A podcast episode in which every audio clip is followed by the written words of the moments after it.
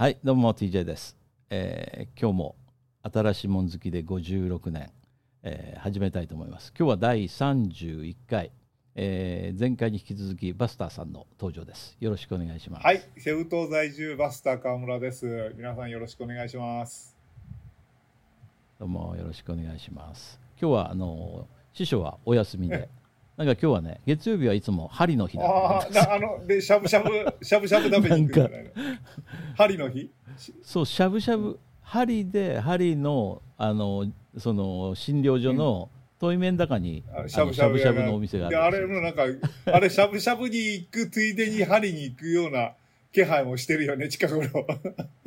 それ逆なんですよ。実はぎ逆なんですよ。実は、針に行ああ、ったらなるほど。うん。あの、ご褒美？自分に対するご褒美。いやそれよくわかんないけど安いからとにかく食わないと損うんななる、なるほど。あのその辺で貧乏症が出るんですよあんだけ金持っててさ、師匠のででそあだから金持ちなんだ。いやいやだから金持ちなんだ。そうそうだから金持ちそういうことです、そうね。うんえっとねだから、えー今日はね何を話そうかなと思ってね、あのー思ってたんだけど、えーちょうどバスターさんがあのワクチンを今回。フィリピンで ようやく打てたってことでいや、その辺をそうですよね。えーうん。話していきましょう。だから今日は、えー海外の人にとってのワクチンっていうそういう話をちょっとしてみましょうわかりました。ね。はい。うん、で今回のまずはバスターさんの、えー体験記というか、こ何を打ったんですか、えっとね、ジョンソンジョンソンっていう会社の、J&J, J&J うん、ジョンソンでね、ジョンソン、これね、一回打ったらもう二回目いらないんですよね。うん、うん、それはやっぱりフィリピンみたいなところってそれはすごく大事な気がしますね。いやもう一回でいい僕に対してもすごく大事で、一回行ってもううん。二度と行きたくないと思う。あの。地区っていうの嫌だから。うん。ですよね、だから、うん。一回で終わらせてくれるっていうのは非常にありがたかったですね。ですよねやっぱり2回行くっていうのはその日本でも今問題になってるけどその2回分のその、えーワクチンを準備しといてちゃんとその適正な、まあ、4週間とか、3週間とか4週間とか最高でも8週間とかいろいろ言われてるけどそれまでに打たなきゃいけないっていうふうに言われるとやっぱり事前にその、ね、政府としても用意しとかなきゃいけないからその辺考えるとあの十分な量を確保あるいは余分に確保しとかないと、打つ人をこうそうそう。あの呼び寄せられないっていうそういう問題があると思うんだよね。しかもその冷凍しとかなきゃいけないとかいうそういう絡みもあるでしょ？そのあのですよねなんか時々あのカップラーメンでお湯沸かすためにコード抜いてコード入れるの忘れてワクチン捨てたっていう記事がこの間あったけどさ あんないやそれはさまあ笑っちゃうけど笑えないよなこれ。あ本当にさ、あのその人すごく今落ち込んであの今っていうかその時ねすっごく落ち込んでる。でそんなとこでラーメン食うなよって言うけどでももうすごく忙しくてさ、もうお腹が空いてもうなんていうのかな低血糖症になっちゃってあなんか食わなきゃあラーメンラーメンって言ってそれであここでお湯沸かせばいいやってあ10分だから大丈夫だとか思ってつい忘れちゃって次の日ななんだっけろ600人分のワクチン捨てたとかさ、マジですか、うん。そんな話があっいや、あの、それ日本だけどさ、近頃日本のニュースっていうのも当てになんないから、あの、本当かどうかわかんないですよ、こんなの。あの、ただそういうの、ヤフーニュースもいいかあそれ何？カップヤフーニュースね。うん、カップ麺か実はあのペヤングだったかもしれないね そうそう。ペヤン。マルちゃんかもしんないしペヤンわかんないけどカップラーメン、ね、マルちゃん、キツネ、あの、なんだっけ？なんとかキツネってなったじゃないですか。ええ。ええそうそうそう赤赤いき。みたいなねうんあれ何かわかんないけどそうそうそうまあでもそういうことあったわけな、まあそのあのそれ以外にもちゃんとあのちゃんとやっててもその、そこの結構なけうんっていうなんていうの？けあのタコ足っていうことでもなくちゃんとあのソケットに入れてたんだけど、そのそのその部分の電源があの食いすぎてブレーカーが落ちちゃったとかね。まあ、いろんな問題があるみたいだうん。ね。だそんな時に。あのやっぱり、まあ、今回のそのあのバイオンテック、ファイザーっていうね、あれは特にマイナス何十度、そうそうそう70度とか言うんだっけ？マイナスね。ね、あのもう一つのモデルナはもう少しね、うん。あのちょっとひマイナス20度ぐらいって言われてるからね、そのえーやっぱりなちょっと尋常じゃないよね、マイナスソ70ン度って。ジョンソン特別な装置がないジョとンね。ソンジョンソンはね、ちょっとひ、あのそんなに、うん。あの、なんていうのかな、結構保存が楽だって書いてあったような気がするけどね。かき氷程度 いや、あの、えーっとね、常温じゃないと思うんですけど、あの、なんか、冷暗、冷たいところで、あの、1ヶ月とか2ヶ月は置いとけるとかね、書いてあったような、ありますけど、だからそういう、まあそれ、うん。しかもなんつっても1回ですよ。1回。一回。1回でいいとそう思そうそうそう、それはもう、くいい管理がね、管理が半分でいいってことだね。うん。なんですよね。うん。まあ、だからその今回のそのいろんなワクチンの種類ってあって、まあ、あの一番その日本でも打ってるモデルナそれから、えーファイザーっていうのは mRNA っていうねそのメッセンジャー RNA っていうその今までに過去にその例のない初めてのそのワクチンの種類ってことで、まあ、それを、えー危ないって言ってる人もねそこそこ結構そこそこっていうかそこそこ、まあ、それはね、結構いると思いますで、だって、その、今までにないものだから、ない、ないものをやるっていうのは、その、やっぱり抵抗があるわけですよ。そうだね。不安になるようんだけどね、うん。あの、ないものを、その、全部排除しちゃって、絶対大丈夫なものしかやらないっていうところで、大きく言えばよ、日本の衰退が始まってるような気がするんですよね、今ね。だから、うん、だからもうその、もっと話を膨らましちゃうと、例えば、あの、大谷翔平さんがね、あの、二刀流やってるわけですよ。でね、それ、うん。あの、うん、あの、僕、あの、日本ハム球団にいた時から、あの、張本さん現役だったんだけど、彼がサンデージャポンなんかで、うん。もう絶対うまくいかないって、もう、唾飛ばしながら言ってたわけね。うん、だけど、うん。それは、その今までやったことが、やった人がいなかった。ベーブ・ルースから100年間やった人がいあんまりいなかったっていうことと、みんなが説得するんだよね。あの、いや、お前、その、ピッチャーだけでいけよとか、いや、バッターだけでいけよとか、いや、僕両方やりたいんですって言っても、うんそれはお前、メジャーだぜ。メジャーでできるはずなんですが、ああまり舐めたこと言うんじゃないぐらい、おそらく言われたと思うんだよね。だけど、それを、その、うん。で、まあ、それと、そのワクチンとかばせるのはかなり無理があるけども、でも結局やったことがないことをやって、あの、まあ、彼は作戦、あの、成功につなげたんだから、ワクチンも、まあ、やったことがないやつを、こう、まあ、やってみようじゃないかっていうような気にはなるわね。うんそうだね、うんいや本当にいあの大谷の朝のあのニュースでこう一日が始まるっていいいですよね。いやーもうそうそうそう。さ気持ちいいよね。今日ね、あのー J スポーツつけっぱなしにして、こう、まあ、うとうとしながら見てたんだけど、35号ね、これで目覚めたからね、もう朝、もう非常に目覚めが良かったですね、これ。最高の朝。ですよね、えで、まあ、その後、いろいろニューまあスでね、かいかいうん。あのーほら、金メダルとかいろいろ、あのー兄、妹で、あのー柔道のね、方、取ったのいたじゃない、うんそれから、水泳で、うんええ安倍選手ねそうそうそう、うんあの、水泳の方も金メダル取ったりって、まあいいニュースいっぱいあって、うん高揚するんですよね。だから、うん。だから、そうそうまあやっぱりスポーツってそうそう、な、でも中でも、あの、翔平ちゃんのね、35号が一番嬉しかった。ショータイムそうショータイム。やっぱりあれ最高だよ。うん。朝の目覚めが違う。うんうん。だよそうそうねそう。いや本当そう。あの大谷がこう勝勝ってね、勝ってくれるとこっちは気分良くなるし打ってくれると気分良くなるしね。だから困るのはあの日本人のピッチャーが投げて大谷が打つそれね。これやあんまりうんあのハッピーじゃないま前ね、田さんとかと対決になった時なんかね、前田健そうそう。健太。菊池。そうそう。うちの長男と同じ名前だから、ちょっと感情移入多少あるんだけど。でも、うん、でも、あのーねでも心の底の中では、翔平行けってこう思ってるわけですよ。まあね。なるほど。いやーやっぱりそのその時だけちょっとこう応援がうんちょっと微妙になるけど,、ね。でもなんかここ最近なんかその日本人ピッチャーには抑えられてるよね。そうそうそう。菊池と、ね、あのーまあ、ね。疲れのところもあると思うんですけど、あの、一日休んだら、ですよね。もう、昨日からね、ガンガン打ってるでしょ、ツーベースヒット2本打って。で、今日はホームラン打っていただいて。めちゃくちゃ詳しいですねいやもう、あの、それしか興味の対象今ないんだよ。だって他に、ショーショータイムウォッチャー、ね、だってあの、他にいいニュースないじゃないですか。何かあります？あの、世の中が明るくなるようなニュース。あ、まあだから、あ、そうかそう、金メダルがあるか、金メダルが。そうそう。金メダルがある。金メダルある。うん、金メダルがある。その、始まる前まではなんかすごい、こう、嫌な話ばっかりだったからね。そうそうそうそう。あれ。なんか、誰がね、オリンピックのあれ、クビになるとかさ、やめさせられるとか、まあね、ああいうのはね、まあ、その、掘り返してやるっていうのは、どうかと思うけどね、ああいう、その、本当の、うん、なんていうの、真意っていうの？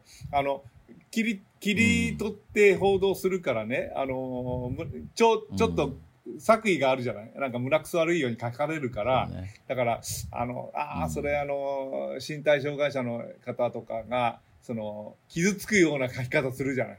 だから、あれはね、うん、ねうん、あのー、まあ、だから今回のやつは、その、オリンピック・パラリンピックなのに、うん、そこのあれっていう、その、よくなかったね。うん、よくない。本当に。いや、もちろん、あの、今度、あの、アウシュビッツネタをなんか言っちゃったっていうのあったでしょ？そうそうああいうのとかね。まあだから、そういうのを今まで、やっぱり日本っていうのはあんまり気にしないでずっと来たような感じがするから、うんうん、あの、まあこれもいいことなんですよ。そういうことも気にしましょうっていうことでね。うん、あの、今までそんなこと気にして人生してなかったってことでしょ。だから。あの、だってあの、日本のあのセクハラってひどかったよね。僕ら考えてみる恐ろしかったです。パワハラセクハラっていうのはもうその最近でこそこんなこと言うけど僕らの時まずガキはその殴って話をするっていうのは当たり前の時代だったよね昭和の。めちゃくちゃですよ、前半頃いやもうっていうか僕、二十歳ぐらいにあの日本ハムであの夜あのパンツ脱がされてあの大事なところをあの毛をバーって剃られたことがありましたよ。すごい。もう本当いつ、いつか復習してやろうと思ってさ。思ってたけどそ。それ今だったらもうパワハラとかいじめとかの枠を超えてるよ、ね。超えてるよ、だって。って暴力だよね。いや、これはだってあれ、傷害罪でしょ？だって毛を剃るっていうのはやっぱり、傷害罪ですからね。それちょっとやりすぎだよね。よねまあだからそういうことがさ、そうそうその冗談半分ぐらいでね昔はやられてたから。そうそうそうそうそう。そう、うん、そういうのあったんですよ、うん、そういうのね、それが今もうその無理になっちゃったね。無理っていうかもう今やそんなことは許されない、まあで問題は過去に遡ってこうねそれをこう追求されるような時代になってるからね、いつからっていうあのあれがあるよね、あの、あったと思いますよ。だあの、まあ、この平成ぐらいから良くなってきたんじゃないの？そんなことない？そう、よく、いやそんな感じだと思うけど、でも平成って何十年あったの ?30 年ぐらいあったんでしょ？平成でもあったんじゃないの ?64 年、昭和64年が最後でしょ、うん、だから、昭和64年ってことは89年。まだまだ平成の頭はそういう世界あったと思うよ。90年ぐらいはまだあったのね。だからまあ21世紀になってから。だってにあの最低でもさ、学校もひどかったと思うし会社もそのブラック企業っていうのは、ついこの間までブラック企業とかいろいろ言ってたから、あったと思うよ。あのー、高速でなんて髪の毛を黒くしなきゃいけないっていう、あの、高速があったそうで、で、これで、ナチュラルでブラウンのやつがすごく困るっていう話があって。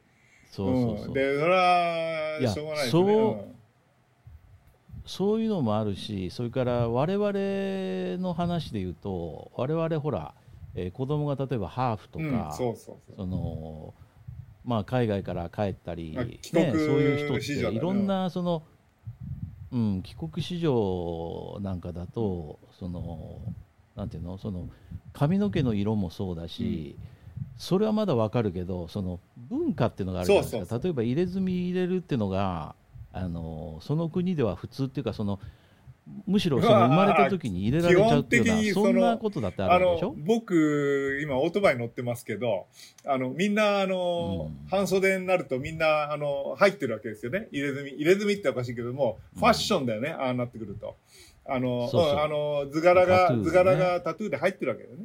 で恥ずかしいもん入ってないと。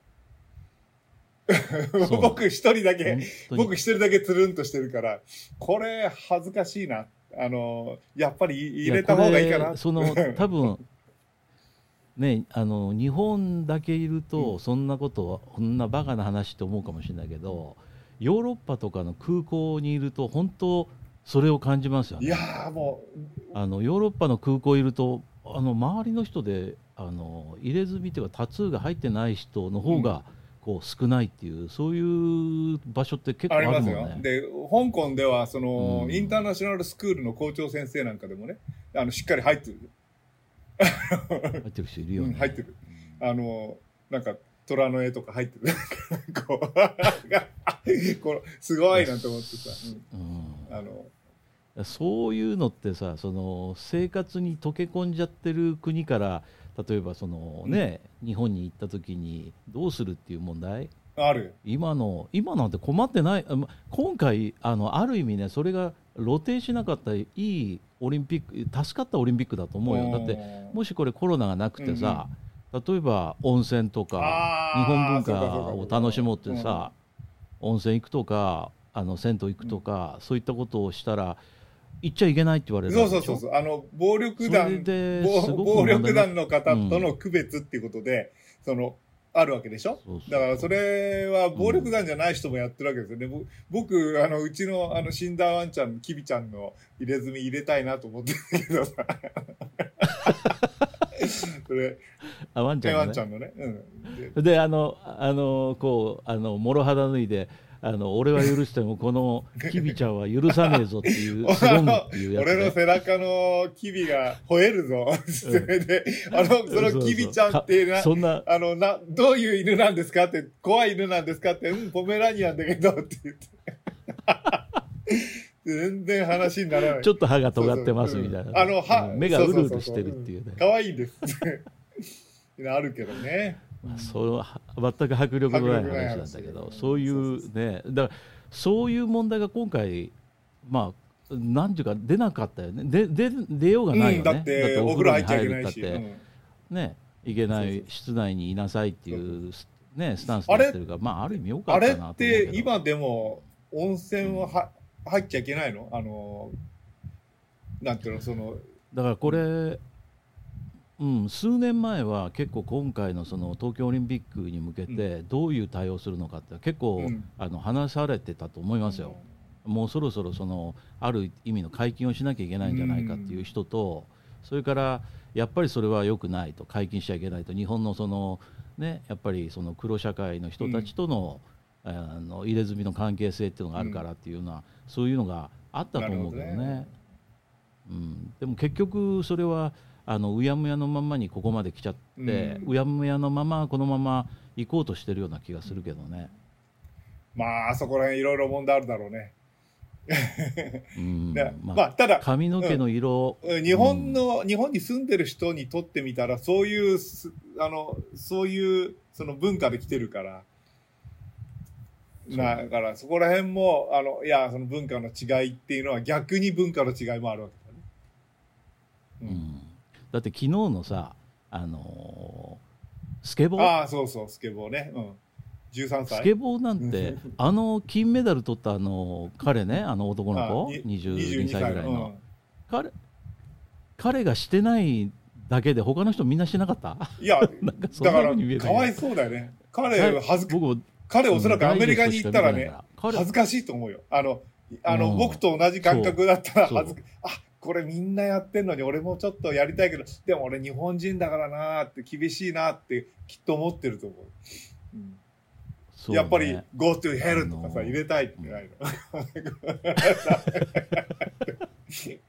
あれ、そう、そねの本 Go to hell の話ってのあったよね。あの、えー、お葬式に行って、この、この、あの、お焼香するときに、あのあの、上着をパッて外したら、Go to hell って入ってたっていう、なんかその話をどっかで聞いたことある。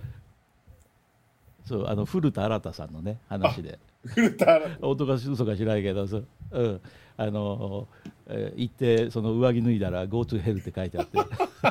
それでご紹介した。本当か嘘か知らないけどそういう話聞いたことあるね。それは、あの、できすぎた話だね。そうそう。面白すぎると思うけどね、うん。せめてそれあのあのどっかコンビニで白 T 買うだろうって気がするけど、そうだね、やっぱお通夜っていうのは取るものもとりあえずだからそそうなっちゃったのかもしれないけどね。まあ、それ準備しなかったことでいいんじゃないの、うん。はいはい。でボバスターさんはどうなんですか？その1回打ってこれでもう晴れてまあこれから数週間12週間2週間ぐらい経ったらあの抗体ができる人がまあ一般的に言わはれてずですよね。るこまあとだけど。副反応は？副反応なんですけどね、あのー今日、今日まで実はずっと家にいたわけですよ、朝までね。それで、あのーちょっと友達に、あのー UB、アンブロック TV のリモコンが壊れちゃったから送ってちょうだいって言われて、で、僕の、あの、あの、昔のセットの使ってないあのがあったんで、それを、あの、えー DHL に持ってって、で日本へ発送したんです。で、その時ね、オートバイ乗ったんですよ。うん。でね、オートバイ乗ったらね、あの、コーナリングの時ね、ちょっとね、あれ？あれ？なんかこう、なんか酔ってる、酔っ払い、酔っ払って運転した時の感じみたいな感じ、そんな感じになった。まあ、よ、酔って運転したことないんだけど、その、なんていうの、コーナーに入った時に、うん。なんかこう、三半期間がね、うん。あれ？なんかうまく、あの、バランス取れてないっていう感じがちょっと今日したんです。まあ、その、あの、ん。極端なこと言って、あるかもしれないね。うん、あの、そううん、で、それで、あうん、これ気をつけなきゃいけないなって言って、まあ、まあ、それで普通に家まで帰ってたんだけど、あのそれが認識できた唯一の副反応。うん熱とか熱全然なかったないんですね。あとね、あの、ああそれは、うんうんあ痛みもも、あの、なかった。で、あ腕もうん、痛みない、痛み全然なくて、それで、あの、最初のうちは、これ、こう打ったの効くんかよ、これで、って思ってたわけ。で、あの、副反応がなきゃないで不安になってくるわけですよ。あ、これちゃんとワクチン効いてんだろうかとかさ、思っちゃう。あの口の悪い友達がやさっ、ぱり、あの、うん生理用食塩水打ったって効くような体してるんだから大丈夫だとかさ、もうひどいこと言うわけだよね。まあそれ バスターさんといえばそのねそういう話あるよねあのねうがい薬でも効いたように思うっていうそういうタイプっていや、あ言われてますからのね、熱が出た時、歯磨きを飲むとかね。もうあれでしょあのメンソレータム何でも効くっていう、ね、あメンソレータムはもう百薬の長だよ。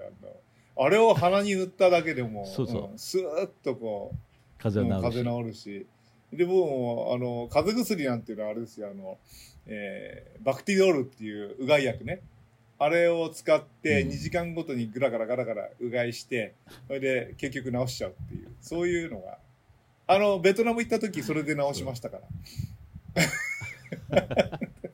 それ治ったんですか？そあれともあの変な病気になったっていうのはないんですか？いや、全然、あの、そのまんま OK。家帰っても全然何も出なかった。う んあの咳がなかなか治らなくなったってあれがあれはね。遠い原因っていうのないですか？あれはね、あのーあれは、要するにその、歯のね、あの、かぶせ物がうん。熱で浮いて、で、その間に菌が入って、それで熱になったんじゃないかという、あの、僕の仮説だけどね。で そうそれであくまで仮説だけど、で、あの、お医者さんに、あの、歯医者さんに行って、もうついてるそのクラウン全部外して新しいの取っ替えろって言ったら、いや、これ外さない方がいいよね。いや、絶対これが原因だからって。絶対ここ、ここに菌が入ってったら、いや、これは入ってないように思いますけどねって、いいから俺が言うんだからやってくれよって、外して、外したらすごく痛くて、それで半分でやめて帰ってきたって、そういう話もあります。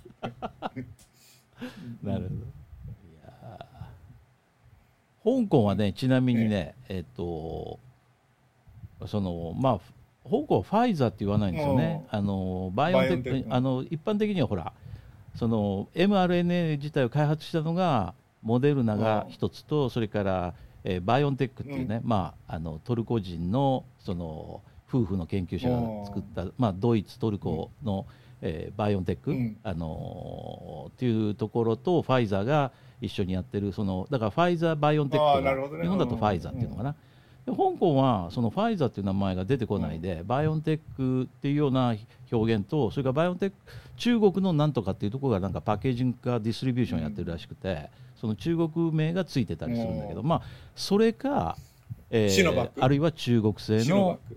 シノバックかどちらかを選びなさいっていう感じで、でもなんとなくその選んでる人の数を見ると大体多くの人が、ファイザーが多かったけどここへ来てねあのやっぱりそのファイザーが mRNA っていう非常に新しいタイプだってことで、しあのシノバックを選ぶ人もいるしそれからもう一つね大きな理由としてあのやっぱ香港の人って中国に行くっていうそれいう必要があるそれが一番大きい理由でしょ。だってシノバックを打てば中国行かしてくれるっていうんだったら、うん。もう聞くとか聞かないの問題じゃなくて、マスクして、フェイスシールドして行きますよ、中国に行きたい人は。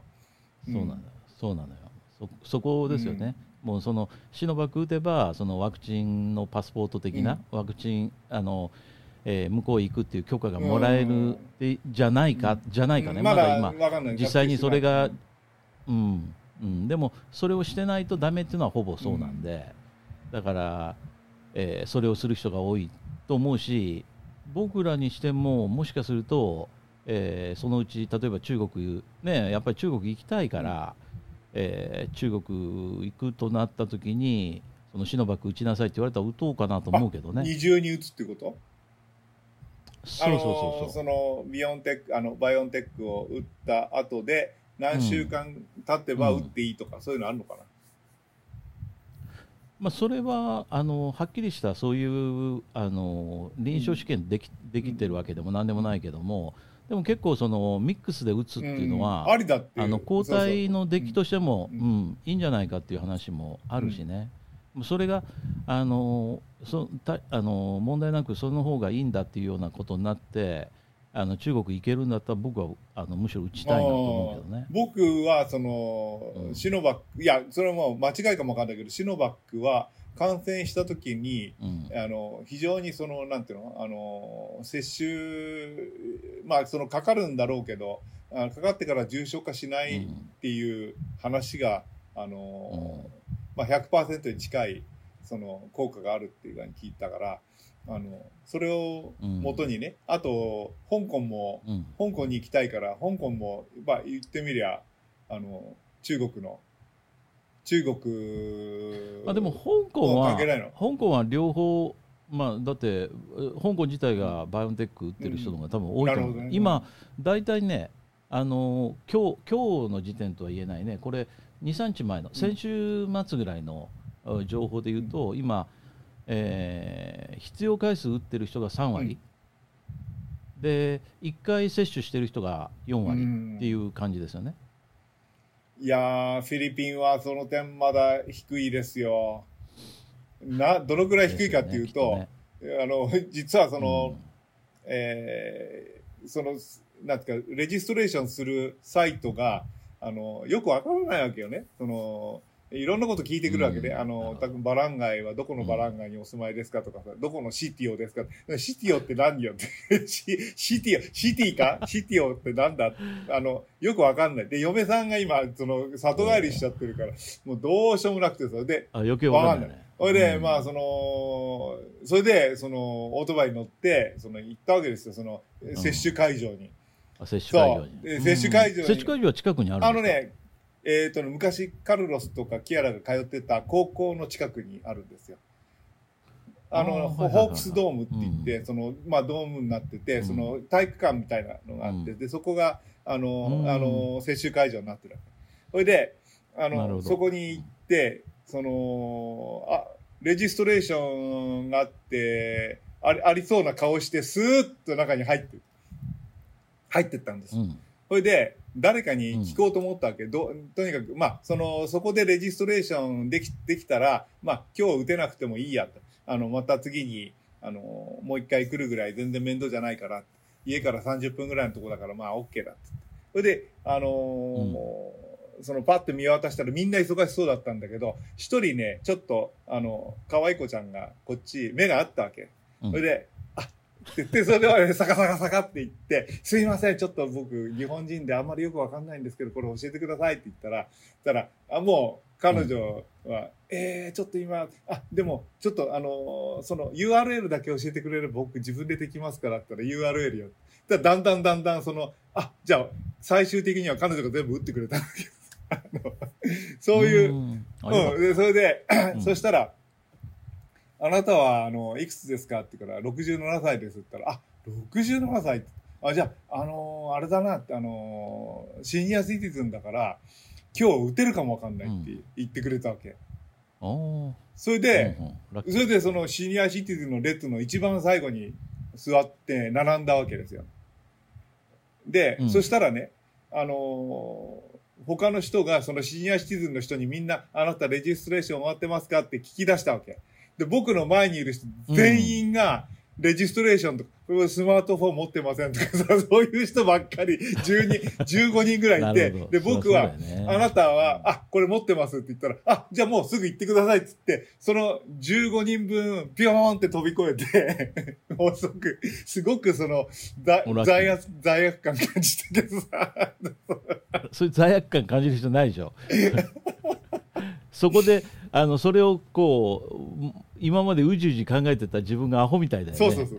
全員結局やってないんかいそうそうそう。いそうそう。で、ピューンって言って、それで、あのー一応説明受けてオリエンテーションしてもらって、それで、うん。あのーうん。アレルギーあったら、アレルギー食べるんじゃない、アレルギーのあるもの食べるんじゃないとかさ、海鮮は控えなさいとかさ、いろいろこと言われて、それで血中、血中酸素濃度測られて、あの、血圧測って、それで、で、まあ、で、よかったんですよね。でそれで、あっという間に、その、注射して、それで、あの、その、うん。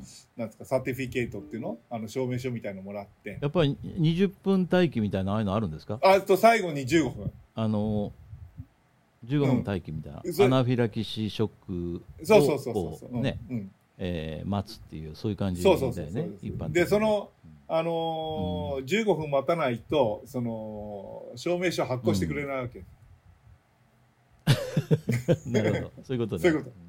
で、その証明書を発行しても、それは良かったんだけど、まあ、その、ざ全部で、あのー、5ステップあるわけですよ。その、レジあの、オンラインレジストレーションから、あのオリエンテーションから、うん。接種から、なんて、発行まで、あの、5段階に分かれるんで、そのたんびにね、あのあなた本当にセニアシティズンなんですかって、あの、ほら、ちょっと、あの、髪の毛もまだそこまで白くないし、見た見た目がちょっと若いから、そうすると、あなた、本当にそうなん周りの人みんなおじいちゃんおばあちゃんだから。で、それで、ね。あの、最初のうちはさ、おー、若く見られたぜ、とか思ってたんだけど、あんまりにも5回も6回ももういろんな人にさ、立ちか、入れ替わり立ち替わりさ、ほいで、見ると、僕の見ると、おー、お前67なのに、なんでこん、何食ってるんだとかさ言われるわけだね。最後の方も、ほんと平気平気としてきてさ、そういうのは、うん、そういうのあったんですね。うん。そうそうだね、うん。まあそんなんで、でもちゃんとうんちゃんと終わって。いやだからね、う僕僕はねあの香港のやり方良かったと思うんだけど、日本もね採用した方がいいと思うんだけど、香港は最初ね、えー何歳以上かな？そのシニアシティズンは、え2人までね、うんあの若い人を連れてああ、そ行けるっていうれ、そういうすごくいいよね。うん、処置があったんですよ、ね。ID カードの時そうだったね。でうん、今回そう ID カードもそうだったけど ID カードとか今回のそのワクチン接種なんかだ,、とやっぱり年寄りの人って、ね、バスターさんやそれから YKK 首相みたいにその自分でこうレジストレーションとか全然問題なくうんできる人っていうのももちろん一定数いるんだけど多くの人がそのスマートフォンとかコンピューターに疎いっていうそうそうそうそう。いう世代でしょ？特にそのフィリピンの息子とか人はね、うん。大変だったよね。フィリピンなんてね、そういうことあるよね、だから娘や息子たちのそのコンピューターにもうちょっとね、リテラシーの高い世代の人たちも一緒に行けるよということをこうあのインセンティブにして、うん。そしたらその人が自分の親の分とか、自分の知り合いの年寄りの分までやって、で早く打ちたいと思う人が行けるようにすればね、そそううすると、そういういろんなそのそこで起こるその年寄りがゆえの問題というのはかなり取り除かれると思そううんだですよね。まあでもね、あのフィリピンはうん。やっぱりお国柄で、やっぱりそのみんな息子たちがこう、あの付き添ってるわけ。あのそうだよね。んフィリピンはそんなこと言わないでね。みんなあの付き添ってやってるんだけど、でも、あの、うん。そのなんていうかな、あの、オンラインレジストレーションに関しては、その息子がまだそのリテラシあの、厳しい、厳しかったりするわけだ。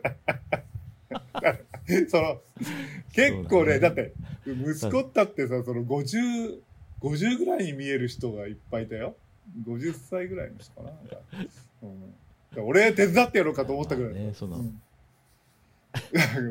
まあ、フィリピンそんなそんなもんって言われたらそうなのかまあそんなもんって言われたらそんなもんだね。ちょっとね、あったね。結局香港はねそんなこと言いながらも、あの実はその一回接種がストップしたんですねトラブルあのなんかうん。あの香港の香港でしか聞いたことがないんだけど、うんそのバイオンテックのね、うんあのパッケージングの一部に何か問題があったとああ、その話聞いたね。ううん。これあったでしょ、うん。それで使えないってことになって、そのそれをまあ廃棄するのかな？でそれをもう一回新しいものを用意するまでの間一回ちょっとその接種をストップしますっていうことになって、で僕が予約してたのが明日行くっていう日にキャンセルになっちゃってで実際にそのそれから1週間かそこらで再開ってことになったんだけどその再開の時にはもうあの若い人も今から打てますよってことでもう、うん、30歳とかそのぐらいから上の人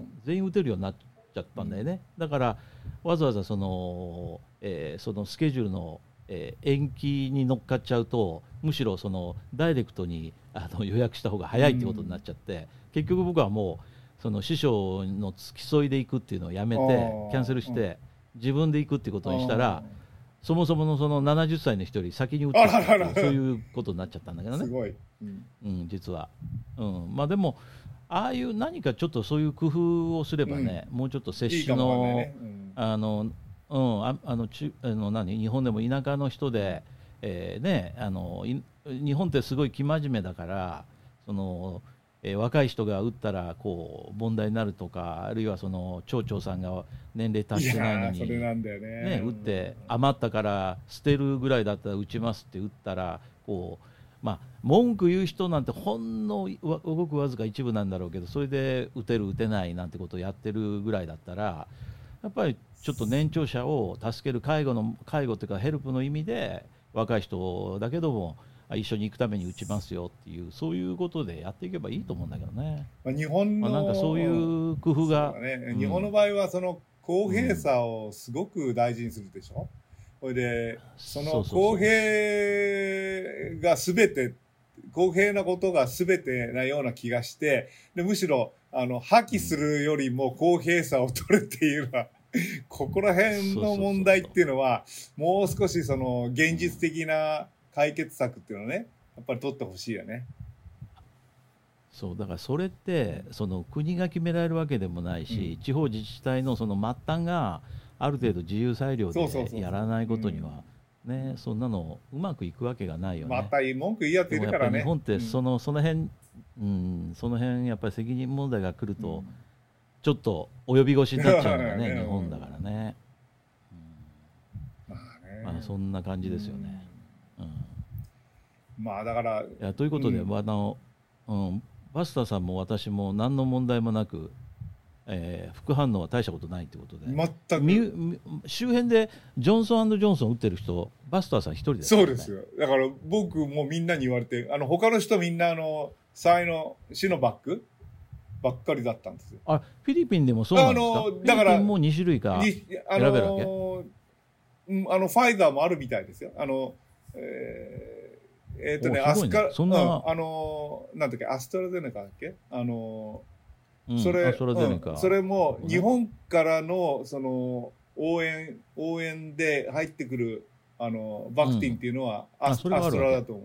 それで日本人会、ね。日本人会っていうのがあって、日本人会ではあの、うん。ファイザーが選べるとかね、そういうその微妙なポジショニングがあるわけ。うん。それであのやっぱりその日本人の中でもその、えーやっぱあのなかなかあの難しいじゃない？その僕みたく面の皮が厚い人間はそのシャカシャカって言ってこうあのお姉ちゃんに聞いて URL たうん。叩き込んで、そうだね。さあいいよねとかあのどんどんどんどん踏み込んでいくタイプの人ばっかりじゃないわけですよねここに住んでるでむしろそういうのってマイナーだったりするんだけど、だからそういうその日本の人がそのあのあんまりそのプレッシャーかかけないでかからないで打てられ打てるようなそういう環境っていうのをあのおそらく日本人会が温度取ってやると思うんですよ。でその時に使えるのがおそらくアアストラゼネカと、それからファイザーこの2種類が選べるんだと思うんです。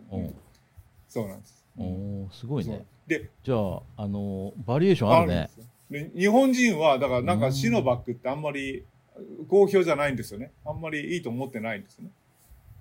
まあ中国だからっていううんのがまああるのかもわかんないもしれないけどねでもじょあ見てる限りそんな全然問題ないと思うんだ。あのまあ似たようなもんだねかあの最初のあの感染率に関しては mRNA が90%以上のその感染阻止率があるから、でそれに対してシノバックとかうん。あの辺りのやつがな6割ぐらいなんだけど、なろく68%とかでしょ？でね、だからそのぐらいでも、ね、一般的なそのおインフルエンザワクチンが5割とかその程度しか効かないって言われてるからそれに比べればまず十分あの高い確率でまあ効くし、何よりもその打ったことでその重症化が防げるそれが一番でしょ？ね、うん、それが一番でしょ？だからあの要するにさ重症化、重症化しなければ風邪ひいたのと同じなんだからそのでしょ？だからそれそういうことそれが一番もんポイントであるから、そのまあ、何打っても一緒な、うん。一緒だっていうとちょっとまた語弊あるかもわかんないけどあの、まあ、僕の中ではこんなもんな何打っても一緒って。僕もそう思いますよ。うんそうね。うん思いますどれどれでもその打てるやつをその早々に打つっていうのが一番いい方法だと思うけどね。あとはまあ自分で納得して打てばねいいと思うんだけど。でもさ思い起こせば。あのちょっとか、勘違い、うん、勘違いしてるなと思う人がいるのはね、そのまあなんていうかなそのこう治療薬が早く出てくればいいっていうふうに言ってる人がいるんだけうん。ど治療薬が難しいやねこれね。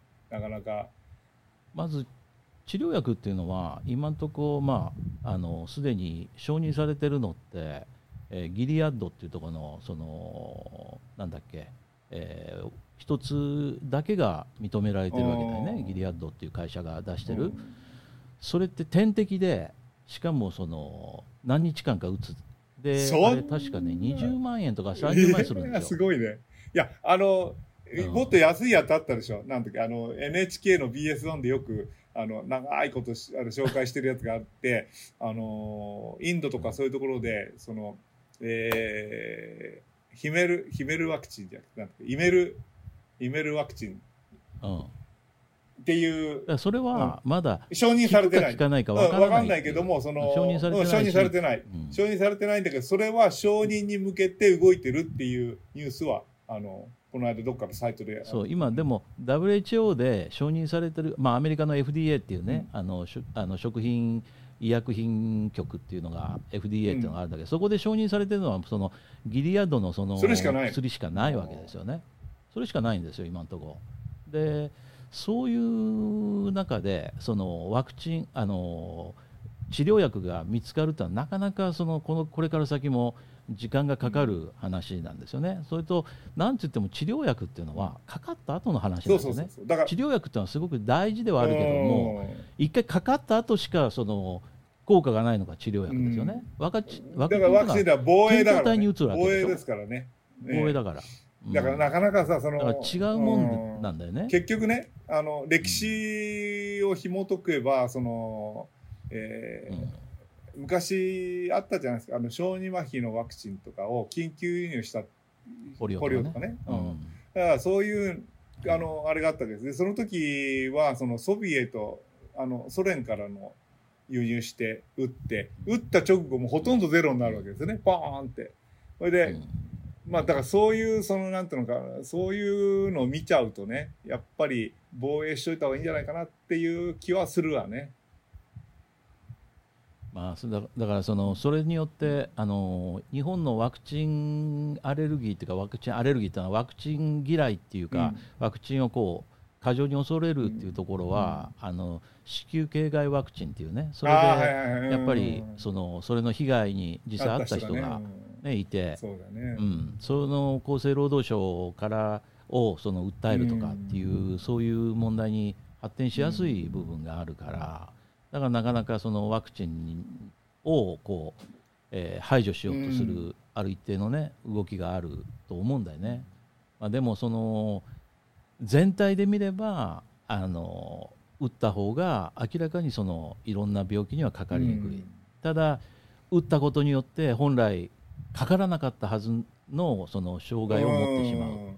このこのどうしても二面性いや、そがあるから、れはね、だからさ、その、どうリスクを取るかってことでしょ。そのね、だからその、そそこに尽きるんだよね。だから、うんその、日本って、の方って、あの、全員が全員っていう意味じゃなくて、その、そういうことを、あの、い言っておられる方っていうのは、それが嫌なんだよね。すごくその、最後の最後まで100%じゃなきゃ嫌だっていう考えの人が、やっぱりいるわけですよ。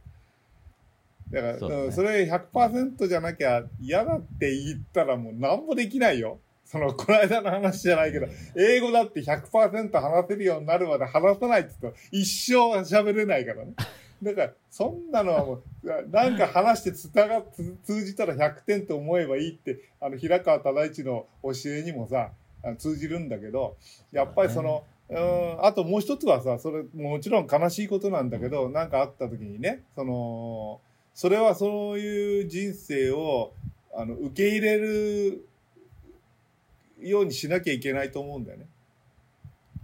なかなか難しいと思う。その、いやそこなんですよね、うん今のその僕自身も思うけど川村家6人子供さんいるでしょ、で今の世の中って子供1人か2人っていううん家が大半ですそうよね。ですね。そうすると子供1人の重みがやっぱり数が多いものよりふ増しちゃってるんですよね、どうしてもねうん。でもね、うちの親父の世代なんて あの9人兄弟あとかさあそうそうそうそう10人兄弟とかそういう世界じゃん。その中から生き延びてくるやつだけでいいわけだから。そうだから、それでその、うんえー 6人の中あのでほらよくあるじゃん育ってくるのがいいって。そうあの ほら最後にもうこれで終わりだっていうのに留吉にするとか そうさ、とめ、そういうとめことかね。すごい名前を その留吉留子とかとめ吉とかね。そんな名前つけられてどうすんのっていう名も、前つけられて昔たはだからよくあったみたいよ。とめさんとかね。あ横丁のとめさんとかでさ。いやあったあったうんもうこでそのこれ余分に出てきたからなあねなんかそんな名前つけるとかさそういう世界があった時代と今全然変わっちゃったからさだから、だからうちもそうだよ。あの、五男坊カルロスが、その、注射を打ったわけですよ。その、香港でね。うんで、注射を打ったことに、あの、要するにその、予防接種をしたわけですよ。予防接種して、それで、あの、水銀が体内に入って、それで、あの、リーキーガットシンドロームっていう、その、得体の知れない病気を引き起こすことになったわけですよ。で、あの、うん。それはもう、あの今となっちゃ、もう20年前の話だけど、それでまあいろいろ、その、その時はお医者さんに、自体がそういう病気があるっていうことを認識してるお医者さんがほとんどいなかった。んで僕らはその、うん。あ海外のセミナーとかそういうところに行って、それでその、お医者さん、あの、アメリカの、そのから来る教授とかそういう人たちの話すセミナーで、あの、こういう方法があります、こういう食事療法がありますっていうようなセミナーに入れて、それで勉強して、あ、それでグルテン、あの、グルテンアレルギーをね、その、うん。なんてあのグルテンアレルギーでその食事療法でこのリーキーガットシンドロームが随分良くなるっていう話を聞いてそれでアプライして今もう20年経ってるけどね。もうこの間もちょっと話したけども、うん。うるさいくらい話すようになったんだけど、言葉が喋れなかったわけですよ。うん。だからその時はやっぱりそうその人生っていうのはどう受け取る言葉が喋れない子供になっちゃったらどうしようって僕ら思思ったわけですよ。だからそうだね。うん。それでまあそのじ実はそのリあのーグルテンフリーの食事を2週間続けたら言葉が出てきただからそういうまあラッキーって言えばラッキーなんだけどそのもうトンネルの先にもう細い明かりがこうとま灯った感じがしたね。2週間後にね。うん。なるほどね。そうだうよね、ん、いやしかしそれに行き着かないとね。そうそうそうそう。わそそこにそれを見つけるっていうのがもうん、いやだうん基本だから基本的には何かその諦めなければいろんな方法があるわけ。だその要するにそのあのーうん。自分の不幸それって不幸なんだけどう不幸なんだけどそれを乗り越えた先には実はその僕も今グルテンフリーにしてるわけ。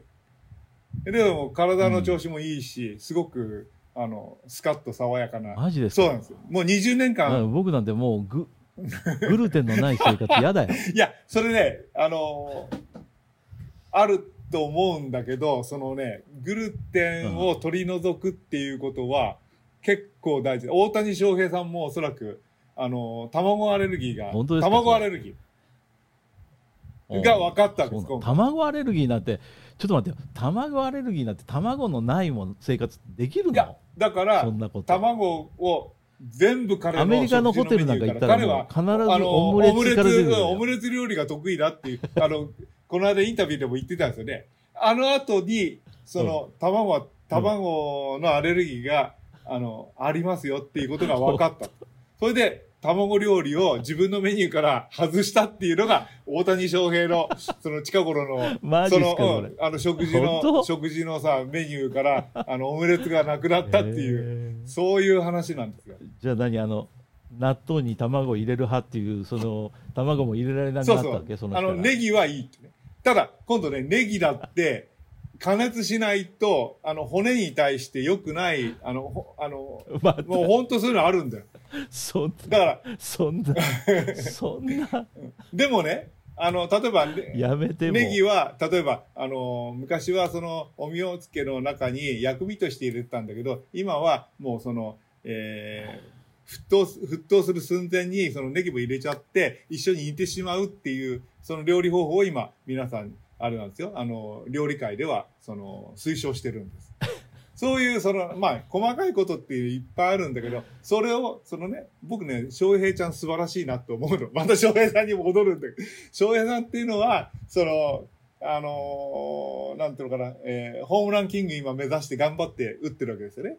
だけど、あの、ホームランキングになったら、あのさっきのハリさんの話じゃないけど、ホームランキング取ったら、銀座でもって2件ぐらい、あの、貸し切りでパーティーやるなんて言ってるんだけど、どんちゃん詐欺やるなんて。もしもしあ、聞こえてますよ。うん、うん大丈夫？あ聞こえた聞こえた、あのーうん、戻ってきた、基本的に、その、そういうの好きじゃないんです、彼は。要するに、その、お酒、うんどんちゃん詐欺とか、もう、あ。そうもう本当にストイックで。あ、そういうことしない人なんだ。でしかもですね、今、朝昼晩自分で3食作って食べてるわけです。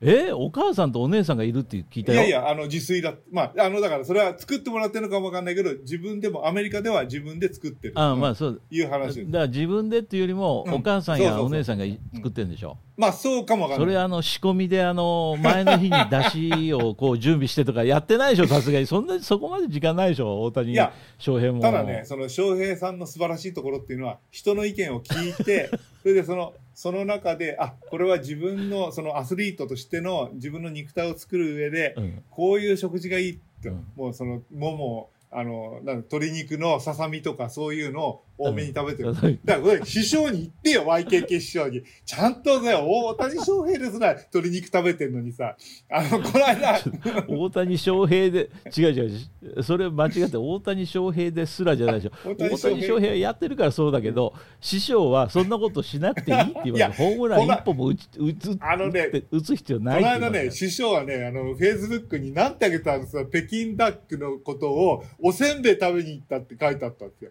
じゃあ、あれこれ北京ダックじゃないですかって書いたら、何それ？で、これ、おあ、おせんべいですねって僕も大人だから対応したけど、あの、北京ダックの皮をおせんべいと表示するんですよ、彼は。そうすごいすごい薄くしてもう本当に皮だけにしてそうそうそうあの身を一切入れないように、あのカットしてもらったってそれはあの言ってましたよそれはこ間違いですよ。ちゃんと、あの、あの、チキンも、ちゃんとあの、良質なタンパク質だから、ぜひ食べていただきたいんですけどね。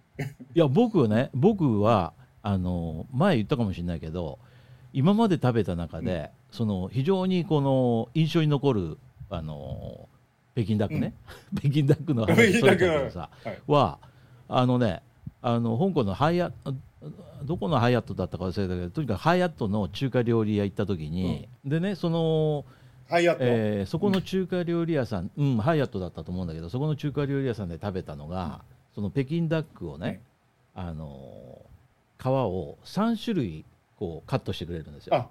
一つは、まずあの本当に皮だけのああの茶色い皮だけの部分を、うん。あの皮の部分だけね、それからそその次は皮にほんの少しあの身がついてる。えー身の部う分ん。ついてて。でもう一つはあのほとんど身。あの皮に大きく身をつけるっていうカットそとこういう3種類するわけ、まあその邪道だけど、そでの最後の3種類のそれが食いたいんだよ。そそうそれでね、そのどうそのそこで3種類のその皮のあの肉の分量をあのやって、でそれと今度付け合わせのそのソースあるでしょ、あれをまた3種類用意するわけです。へでまずその脂身っていうかその皮だけのやつは、だったかな？えっとあの、えーグラニュー糖で食べさせるんです。え。へえ、甘くして食べちゃうんだ。甘くっていうか、油がすごく多いあかあ、そうかそうか、そう吸収させるんだね。そのそう、うん。お砂糖部分に吸収させて、それでそのし食べさせるっていうのがあって、もちろんその皮で巻くんですよね、それから、あのーその普通のお味噌で食べさせるのと、それから肉のやつは臭みを消すためのニンニクがあるんですよ。いいね、いいね、いいね、いいね。うん。うん、でそこにだから肉あの肉の分量が多いやつはそのニンニクをその、えーつけて、で、えーね。巻いて食べてください。あこういうそれも3種類こそう用意されてるわけ、素晴らしいね。うん。それはねすごくその印象あもうすぐ的だった行きたいな。うん、ああいう食べ方させるとこってそれ以降もあんまり見てないけどね。そこはそういう食べ方で。でもう一回言ったから多分多分そのハイアットだったと思うんだけどね、あのハイアットあそこのハイアットってあの香港の,、えーそのシャーティンのハイアットっていうのは、あれ思い出してみれば北京オリンピックの時にできたあの北京オリンピックの馬術だけが、あ。あなるほど、なるほど。あの、あそこの馬場でやったわけですね。あの、ホース、あのレースコースそうそう。あそこ、うんそうそう、シャーティンのレースコースでやったんで、そこにあのお客さんをこう、あの収容者、うんなお客さんダイバートしてうんかうん、関係者とかを受け入れなきゃいけないですよね、それであのホテルがそそれに合わせてできて、でその後はそのホテルに変わったっていう、そういう感じだったんだと思うんだけどね、確かね。まあ、いずれにしてもね、そういうあの非常にあの印象的な食べ方をしたっていうのを突如として思いい出しました。やー、なんか食いたい。で、僕ね、あの、北京ダックの、その、あのうん、あの、ガラでスープと、取って、あの、パイタンスープっていうのがあるんですよね。で、あれがう、急に今飲みたくなった。そうですよね。そのそこはセットですよね。そうそうそう。あのあれ、北京ダック注文しないと、ペあの、パイタンスープくれないとか、なんかそういう店があったじゃない。うん、そうそう。でもだんだんその辺も、その実はもう内側であの厨房ではいろんなことやってるよね。うん昔はさ、だってあの例えばハイナンガイファンってあのホイナムガイファンね。うんハイナンチキンライス、うんうんホイナムガイファンね、もうあの鶏から出た油でご飯を炊いてだからっていうふうにそれこの間、この間のその投稿を見てさ、びっくりした。うん。うん、でもじ最近はもう完全にそのそうじゃなくてあのチキンコンソメスープみたいな。ん でそのご飯炊くのが普通なんですよ。あれ、違もう。う。その方がうまいし。あのね、チキン、あの、ホイナム、ホイナムガイファンのあの、チキンは、あの、ネットぐらぐら立ってるところに、そのチキンをうん。パッて、あの、放り込んで、蓋閉めて、あの、もう死んでるからいいんだけども、蓋閉めて、これで火を消すんです。よ。うん。で、なんでそうしなきゃいけないかっていうと、その熱の通り方が全部骨の髄まで通っちゃいけないっていうのが、そのオリジナルのホイナムガイファンの方の説明なんです。で、それそれでど、どこでわかるかっていうと、火を通しすぎたか通しすぎないかど。こでわかるかって言ったら、骨を折った時に、あの、中に血が残ってるっていうのが、あのー残ってる残ってる、うん血が残ってるっていうのが、あの、その、火を止めた証なんです。あそうなの？そうなんです。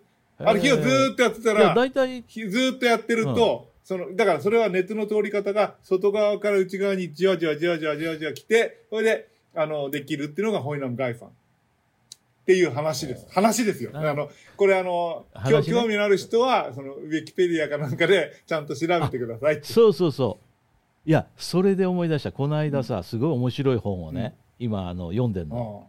あの読んでるって言ってももったいないから全部読まないんだけど少しずつ読んでんだけど今ねあの中国食いしん坊辞典っていうのを読んでるのね、えー、あそれ知ってる？知らない知らないあこれねずあのバスターさん絶対おすすめだあよ僕見たい。あのあのこれあの Kindle で買えるんだけど。中国？これね結構高いんです3000円3000円くらいする本なんだけど。中国食いしん坊。あのねタイトルが食い中国、まあ、漢字ね。で、うん。食いしん坊がひらがなで、うんうんうん。で辞典ああったあった、あのうん、あったあった、はいかあるでしょ？あったあった。でこれ中国の方がうんもともと書いてるんですよ、それをあの翻訳日本人の方が翻訳してる、みすゞ書房っていうところが出てんだけど、はいはいはいはい。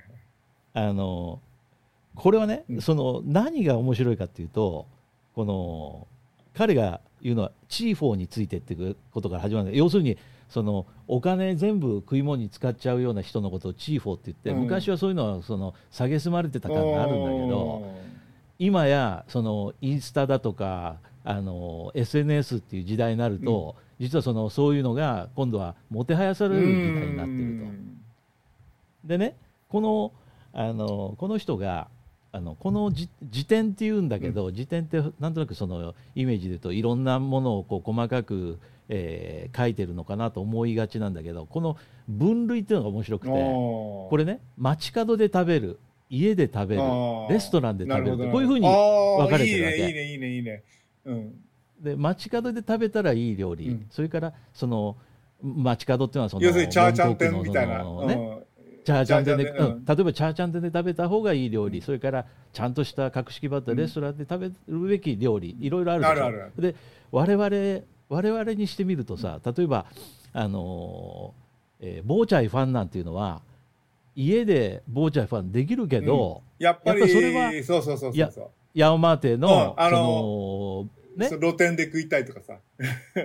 露店でその鍋で小さい鍋をそのボイラーそのガガスのあれでブワーって燃やしてるのが見えるところででそこにお米ぶち込んで具材ぶち込んで、そのそれをそのまま熱々のままで醤油ぶっかけて食うっていうそれのそれこそが僕らにとってのボーチャイファンでだからあれをレストランでボーチャイファンって出されてもまあハイソな、うん。ボーチャイファンであって本当のボーチャイフだからァンじゃないよねっていうのあのが分かりますよね。だからそのねあのーナムヤン街ってあったじゃない？いやロイヤン街じゃなくてナムヤン街ってあった、であそこで、うんうん。ああのああのうん。ジョーダンね。そうそうジョーダン、うん。あそこで小汚い油でもって揚げてるそのなんていうのあのあの えー、牡蠣のちっちゃい入った包丁あ包丁ペン、あの、ええあのまああのそうそう。あのあの、お好み焼きみたいなやつで揚げたやつね。お好み焼きみたいなね。そうそうそうで、あれ、うん。あれは、その、あれを、その、なんていうの、ちゃんとしたところで頼むと、包丁ペンっていうのを頼むと、その、たうん。卵をいっぱい入れちゃって、なんか全然こう、卵焼きみたいな感じで出てくるわけですよ。で、そうそうそう。するとね、いやうまくないんだよね。その卵をいっぱい使った方がいいって高級なんだっていうのいや、わかるけどさ、その、あれのうまいところは、その、あの、捨て油みたいな、ちょっと消化に悪そうなもので、カリッと揚げたものが、うまいんですよね。だから、そこら辺が、その、そこを、その、ちゃんと、あの、踏まえないで、その、いや、こっちの方が高級な、高級な料理ですから、全然違う料理になっちゃうからね。うん。そうそうそうそう。そういうこ。とだね。あのここでね、あのぜひねこれをバスターさんにいや読んでほしいと思ったその一番その、あれがあるわけ。今今買いました今買いました。あ、ペンチャ今買った、うん。あのねててあの街角で食べるの一番最後にね天茶ジョックがあるの。あ、天茶ジョああ、わかる。天茶うん天茶ジョ天茶ジョ天茶ジョよあの天茶ジョック昔僕とバスターさんの間で結構揉めたんですよ。天茶ジョックは。なぜ天茶ジョックえ覚えてます？覚えてる。あのーそれはうん僕は、そのどうして、うん。僕はその天茶ジョックバスターさん覚えてます？覚えてますよ。うん。その話ししっかり今でも覚えてる。あの時に、テンチャージョックは、僕は、僕の中では、テンチャージョックっていうのは、その、うん。あの、あの、ん。その、そこにある、そこにあるっておかしいけど、残ったような、うん。その、あの、ほうん。か海鮮を、その、あの、入れてうん。作って、いろんな、あの、うん。細かいものを全部放り込んでやって食べるのがテンチャージョックだって僕は主張したわけ。うん、そうだねそうそうそう。いやあの全はず全然外れてないと思うんだけどそのその辺りの,、あの天茶塾が実はそのいわゆる僕らがよく言う甲州デルタ地域って言われるその、トンガの西の方から、あの辺の船の船で船に大きな鍋をつけてでそこでああ、あのーなるほどね。そこで。は船ふ船着き場のあたりで仕事してる人たちにそのお粥を売ったっていうのが始まりらしいのねなるほど、なるほど。でそそれでそこにイカを入れたりしてるから、あのゲソみたいなのが入ってましたよね。ね。あれはそういったところで美味しくしたっていうことで非常にそのそこの天茶塾が人気が出て、そのあたりで天茶塾って流行ったっていうようなことがまあ、ここに書いてあるからあまりあのことさら言うとあの面白さがいやいやいや、それはもう、でも今日の夜楽しみだな、これ読むの。うんこれはねあのバスターさんに最高のあ、いいあのですね。本ありがとうございます。ちょっと読ませていただきます。うんうん、これは本当あの、えー自分がもう10年前から知ってたようにうんちくバリバリで喋るとみんなが「ほう」って言ってくれる話が満載の、うん。いや、でもさ、こういう本ってね、面白いのは、あの、全く外れてる時もあるかもわかんないけど、僕が言った仮説みたいなのが合ってた時に、ほら、うん。ほら、ほらって、うん。あ、その、そういうのあるじゃない。いや、それがね、あるあるある。それがね、し。それが楽しいんですよ。こういう本読むときね。そうね、ういやそこのね僕はそのこの本いいなと思ったのはとにかくその飯っていうのはその街角で食べて美味しい飯飯もあれば、レストランで食べて美味しい店もあればっていうその例えばチャウドーフっていうのを、そのレストランで食うってそんなのもう絶対やっちゃいけないことだもうそれはね、あの、やっぱり あのうん。あの、法律違反だね。もうね。例えばさ、あの、例えばね、あの、ここでもあるわけですよ。その、フィリピンでも、あの、ほら、バンリとか行って、こ何がこれうまい、うんこんなもんがなんでうまいんだろうかっていうようなのがあるわけ。それドライカレーって、うんあの、要するにそのカレー味の、まあ、チャーハンみたいなのがあるんだけど、すごい安いメニューなんですよ。200、280ペソかなんかで。で、こう、うんすごいボリュームがあって、で、中に何も入ってない。ただ、カレー味のするご飯なんだけど、その、それが食いたくなるんだよ。時々。うんわかる、うん。だってさ僕僕らのあのなんていうの昔はガキの頃はそのまあお祭りに行って、夜店で食べるたこ焼きとかさいや、うまい。夜店で食べる焼きそばとかさあれがうまいそわけで、何もそのね高級家でやるのもそれはそれでうまいんだけどまあ。ああいううんその、とこで食べる雰囲気とそういうのがミックスされて思い出になってで味わいになってっていうことだあね。の、マヨネーズがちょっと足りないぐらいさ、かかっててさ、もう本当にちょっと足りない。ちょっとケチってるとこねもうちょっとかけてって言ったら、ああっち行けこここそなんて言われてさ、敵屋のお兄ちゃんに怒られて。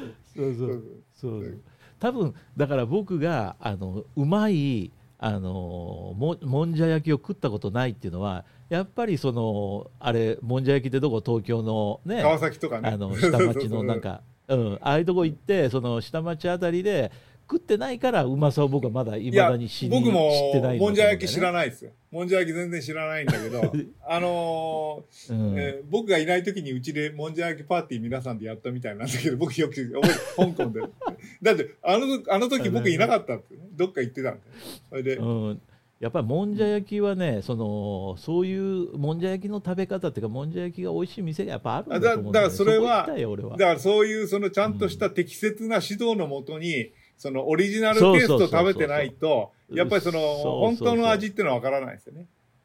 そう。でそれを1回でも味わってそのもんじゃ焼きの本当のうまさを知ってる人は次自分で作って食ってもその時の思い出とミックスしてえそれでもっとさもっと美味しい頭の中に。そうそうそう。美味しくなると思うんだよいやねそのその辺ね、まさにね、僕の場合はタイ料理なんですよ。タイ料理で一番最初にあんまりうまいとこ連れてってもらえなかったわけですよ。で、だからずーっとバスターさんと僕タイ料理行ねくたびにがっかりしてるもんだってね、もう、いや、もう、その、ほとんど僕の友達全員って言っていいぐらいタイ料理好きなんですよ。タイ料理嫌いな人なんていないのよ。タイ料理嫌いな人ってなかなかいないよ。いない、うん僕だけでしょ。だから、あの、いや、タイ料理って時、あーってさ。本当に、うん、だけど、あのーシンプルタイっていう、あの、トンロワにあったね、シンプルタイっていうところに行って、うん食べた時に、うん本当にタイの人が連れてってくれたわけですよ。うんで、それで食べて、それで初めて美味しかった。うんこれは自分でも来たいなってお思う味だった。あそれで、そ、その後何回も僕自分で行ったんですよ。そのシンプルタイっていうところに。あなるほど分かった、それはだからそのバスターさんは昔あのカオルンセンに住んでて、うん。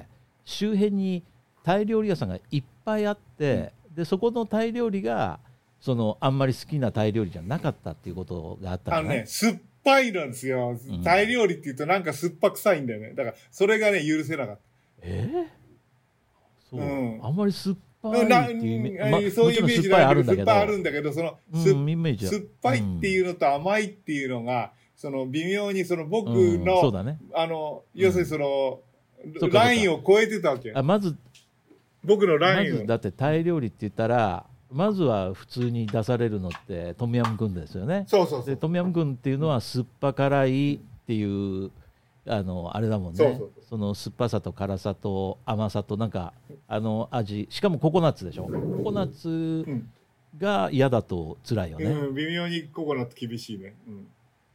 うん。フィリピンもココナッツ多いんですけどね。そうだね、僕はココナッツ今嫌いじゃないけど最初嫌だったね。いややっぱり。僕今でものカレーとかね。今でもあんまり好きじゃない。今でも好きじゃない。僕結構今ココナッツベースのカレーとか好きなんですよね。なぜか。うん変わっちゃって。あ、あのね、うん。ココナッツベースのカレーは、あの、ちょっと許せるかな。うん。あの、許せるかなっていうか、あの、薄いスープカレーでしょ？その、ドロッとしたカレーじゃなくて、うんスープカレーでしょ？あれはね、僕はあの、存在、うん。存在価値があると思うんですよ。あのー、いや、好きなんですよ。実は、あれは好きなんです。実は。うん。ええるほど。あのさこの間ねあの実はねまた話が横に飛ぶけどさ、あの無印、え無印っていうのはさ誕生日にあの50ドル券っていうのをくれるんですよ、え誕生日え付えでこの間あのそのそれがあの送られてきたから、で香港のその無地に行ってで何買おうかなって50ドルっていうか100ドル使うと50ドル券できるんえで、うんまあ、だから1500円ほど買うと700円ほど補助してくる補助というかディスカウントがある、はいはい。それで何買おうって悩んだ結果あのーえーあれにしました。あのレトルトカレー。ああ、あの、無地のやつ美味しいのあるんだよね。そう美味しいの、それからバリエーションがめちゃくちゃ豊富なんですね。まあうん。香港は日本に比べるとちょっと減ってはいるけどでもすごいバリエーション香港も多いんですよ。あれ素晴らしいよ、ね。だからそれとそれとねあのナンブレッドもあの粉で売ってるんですよ、うん同じコーナーにね。だからあの、えー、200g ぐらいだったかな、のあそのナンの生地の元みたいなのがあって、それにだからあのお水と油サラダ油かなんかこううん入れてでフライパンで焼くとと。 naan bread ができますっていうのとそれでもそれだけを買って、うん。出来たてだったらすっごく美味しい。これを楽しみにしてね今。いや、出来たてのね、自分でやれば。そうそうそう、出来たてのね、うん。あの、 naan bread っていうのは、これもう何物にも代え難いぐらい美味しい。 naan bread って、あのー僕一番最初に美味しいなって感じたのは、あのー香港のパシフィック、あの、なんだっけ、あのーあーでもちょっと名前が思い出せないけど、あの、チムサーチョイで、あの、会員制の、あの、パシフィックなんとかっていうのあったでしょ。名前が思い出せない。あパシフィッククラブ？うんパシフィッククラブかな？うん。パシフィッククラブで、あの、あのーけ経理士の先生。海に突き出したそうそうそうそうそう。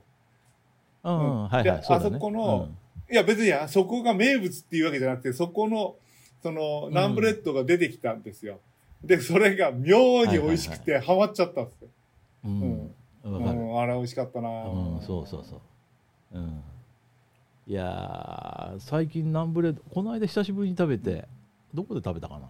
あ、この間、えいな、フェイスブックにもあげたかな？うんあの、どっかでナンブあレッド食べてマレーシア料理うんすごく美味しかった。いじゃなくて。やマレーシア、あれ？マレーシア料理、先週の土曜日、マレーシア料理食べるとかだって書いてあったいや、それじゃない。うんそれ、その時じゃない。その時は、あのーそう、その時カレー食べようと思ったのね。